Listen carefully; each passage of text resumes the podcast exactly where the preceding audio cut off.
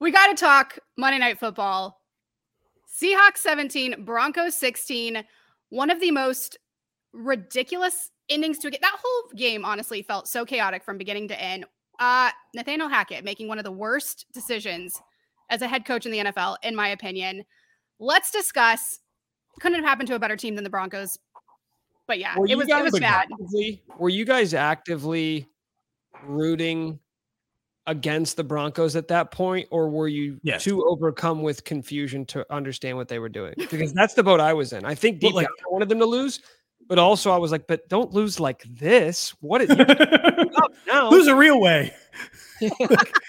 well, Kayla, Kayla said uh, it's one of the worst decisions in my opinion. Kayla, it's everyone's opinion. There's not a single person yes. on Nathaniel Hackett's side on planet Earth. He hasn't found one defender like we even like hot take TV shows where they're like, "Hey man, we just take the opposite so we can have somebody else defend it." They're like, "Not me. I'm not looking like an idiot. There is no way I'm defending Nathaniel Hackett's decision." I don't think Twitter has ever been more united than they were on Monday Night Football. Those are the best days on Twitter, by the way. This we're happens. All, like we're all rowing the same years. boat. It's great. we're all rowing the same boat. It, it feels nice. We're on the same page. But no, it's it it legitimately makes me question if they hired the right coach. And it's like, come on, man, it's one game. No, that decision was so bad, so egregious. He looked confused. Like, uh, I don't know, Kayla, if you watch the show, Nick and I both watch the show. I think you should leave. And the the the meme that most accurately portrays it is, I don't know what any of this shit is, and I'm scared. Because that's how he acted in that moment. he seemed so scared. Like, um, timeouts. And then he's like, well, then a field goal, and then another. T-. You're like, what are you doing? Just and then he's go for the fourth and five the timeouts at the very end after the field goal when it was Seattle, I was like, what are we even doing here? This does not make any sense whatsoever. How he became a head coach is beyond me. Um, did la- er, did Monday Night Football make us feel a little better about the AFC West? It yes, it had to, right? It had to solidify that. I because here's the thing. I think the Broncos, who didn't play anybody during the preseason, there's a few teams in the NFL that may want to revisit that strategy, by the way. it looked like a team that hadn't played together. Like the offense was Ever. snapping the ball at the last second. They were fumbling, miscommunications. I just this of me that if you need to rethink the strategy of perhaps getting a few reps in the preseason, I think ultimately they'll kind of get things figured out from a play calling point of view, and th- that offense will get humming. But I would be shocked if their head coach costs them another game with bad decision making down the stretch because well, we always joke about one possession games in the NFL. Every game in the NFL is a one possession game. You need a guy on the sidelines who knows what's going on out there. They had the number two scoring defense in the NFL last year, and that's not going to hold up if they're undisciplined. They committed more penalties in that game yesterday than in any game last year, maybe two games combined. Like they just look confused. Like he hasn't done this before because shocker, he hasn't. He had never been a head coach to that point. But that mo- like I that moment was going to stand out bad no matter what, but it stood out even worse because in the second quarter I was questioning what was going on. They had like second and 18 inside the inside the red zone. It was like the it was like right right around there. It's like the 23 yard line. Second and 18, right near the red zone. And they were running halfback dives up the middle. I'm like, okay, so you've just given up on this possession. Like just right now, you have a future Hall of Fame quarterback and you're like, we're done. Again, if Daniel Jones is your quarterback, run the halfback dive. You know what? The three's probably good. Good choice. Uh, don't let him screw this up. But why did you pay a quarter of a billion dollars to a guy if you're not going to let him throw the football? It's a question we all had. Um, were we surprised that Russell Wilson wasn't more angry in his post game presser? You absolutely talk about this. Oh my gosh. Okay, so listen, I'm not pitting this on Russ. He's the player. He plays. The coach coaches. I'm not trying to get it twisted there. But Russell Wilson left Seattle because he didn't have enough control over decision making organizationally and offensively. In his first game with a different team, his coach makes the worst decision in NFL history. And he's just like, cool. Guess we'll just eat this L and move on to the next one. Why did it look like that he wasn't on the sidelines at least saying, like, hey, are you sure? Like, you don't want to run another play? Or at least turn around. You got three timeouts at that point. We see it happen all the time. Quarterbacks turn around to the ref, timeout. Like I'm taking this timeout right Yeah. now. Russell and- Wilson has enough cachet to do that. So again, I'm not blaming him on it. I'm blaming it on him, but I'm also confused that he maybe he was just confused. Maybe he didn't know what was going on either. You also don't you, look. You don't always win the battle. Mahomes will stay on the field like, "Come on, I want to go for it." And then Mahomes gets asked about in the game, and he's like, "Well, I'd go for all of them. It's probably better that, you know, like Nick and I, if we don't have like a babysitter, we might get in real trouble sometimes. Like we need a person to be the voice of reason. so if that's the case in those moments, fine. But Russell Wilson should have been fighting for it. He was like, "Hey, we're gonna kick the 64 yard," and he's like, "Cool." And he just kind of like, just like strolled to the sideline, like it was no big deal. Like, sounds good, coach. Thanks, A plus. And you're like, I know it's the first game, so maybe you don't want to show him up yet, or maybe you're not tired of him to the point that you're going to fight that. But no, I was a little surprised that Russell Wilson seemingly did not care that they were kicking a 64 yard field goal, which are lifetime two for like 35 in NFL history. So pretty low probabilities. I'm going to guess that whatever percentage that equals is probably lower than the average conversion rate of a fourth and five in NFL history. So it's confusing. To be fair, just to play devil's advocate for a second, I'm not I'm not going to be the only person agreeing with Nathaniel Hackett here, but also he was right in that the Broncos offense Stunk. was terrible down the stretch. hmm And I I guess from one very very very tiny point of view, I can understand why he wanted to get them off the field because they weren't picking well. up that first down. They weren't. Like you had to you had to leave the offense on the field there, but they looked lost.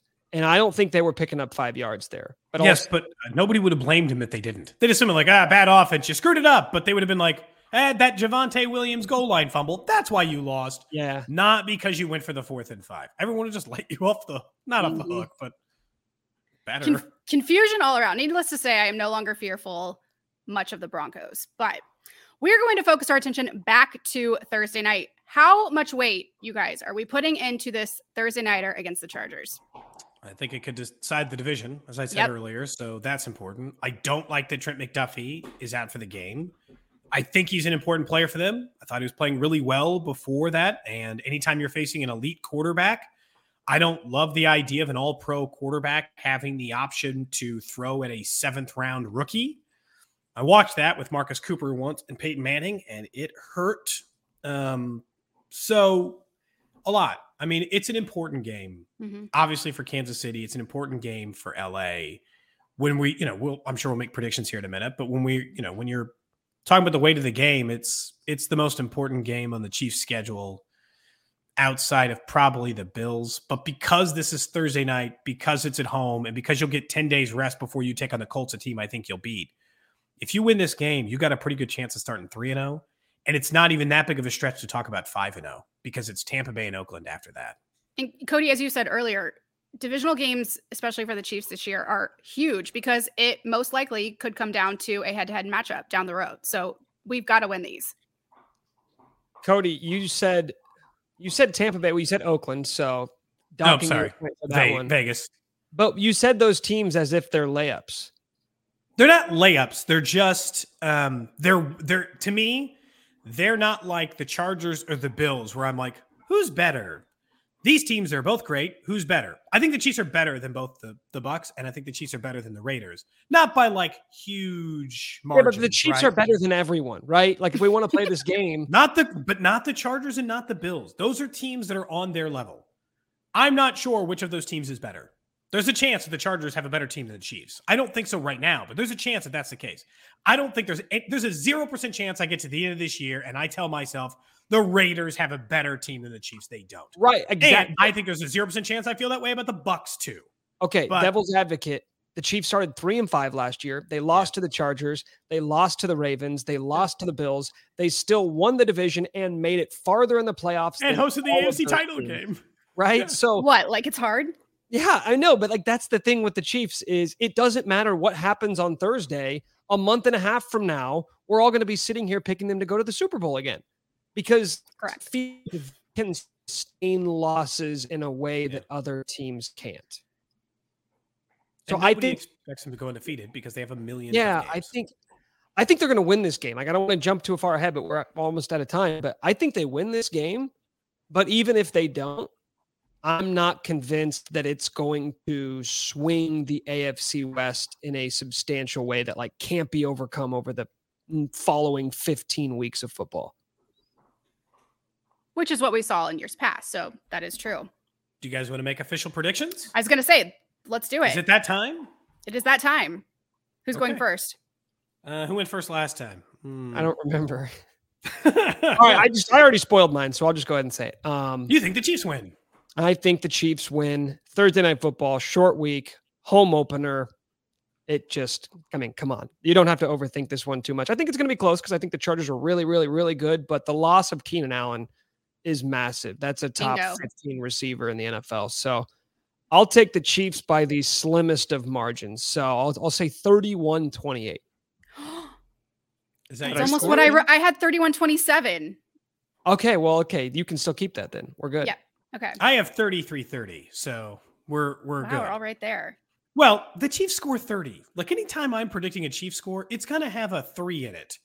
I mean, I guess maybe against number one defenses in the NFL, I'll I'll taper that back, but both these teams are going to score 30. And obviously there's no reason to not think it's going to be close, but I I know at some point this year I will pick the Chiefs to lose, but I like a lot of the things that go in their favor for what you mentioned, Nick. I like the short week for the Chiefs better. Mm-hmm. I like it for the Chargers. I like that they're at home. I like that it's September football.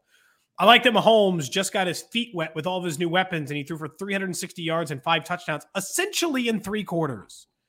It was Confidence 334 and five. So I mean, it's there's no reason to think they're not going to give the Chargers problems. I'm sure the Chargers will give the Chiefs problems, but in the end, I'll still take the coaching advantage from Andy Reid and Staley. So I don't think the Chargers are going to get the better of the Chiefs in back-to-back September games at Arrowhead.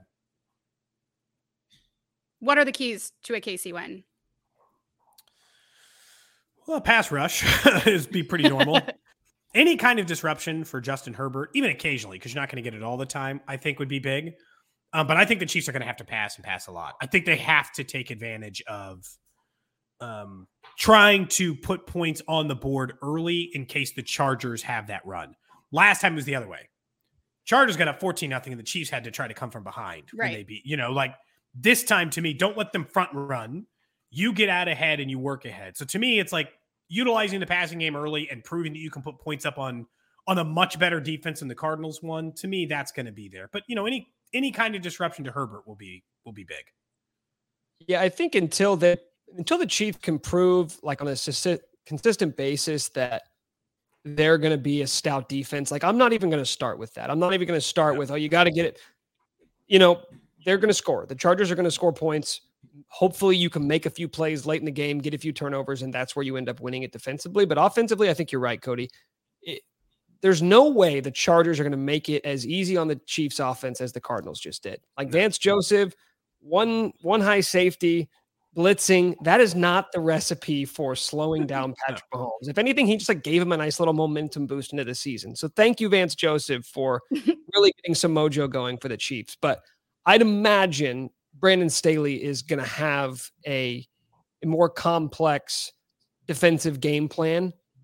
And I, and I would imagine that it's going to include the Chiefs having to throw it deeper than they really ever had to in Glendale. So I want to see what the deep passing game looks like. I want to see if if MVS can get loose or if Mecole Hardman can get loose. We saw the big one from Skyy, but that was really it versus Arizona. I would imagine they're going to have to make a few more of those deep passing plays uh, to score points against the Chargers. Let's agree at least that the first unanimous MVP of the It's Always Game Day in Kansas City podcast. Thanks, Joseph. Thanks, man. Great yeah, job. Thank you. Thank you. you know, just congrats on this prestigious award.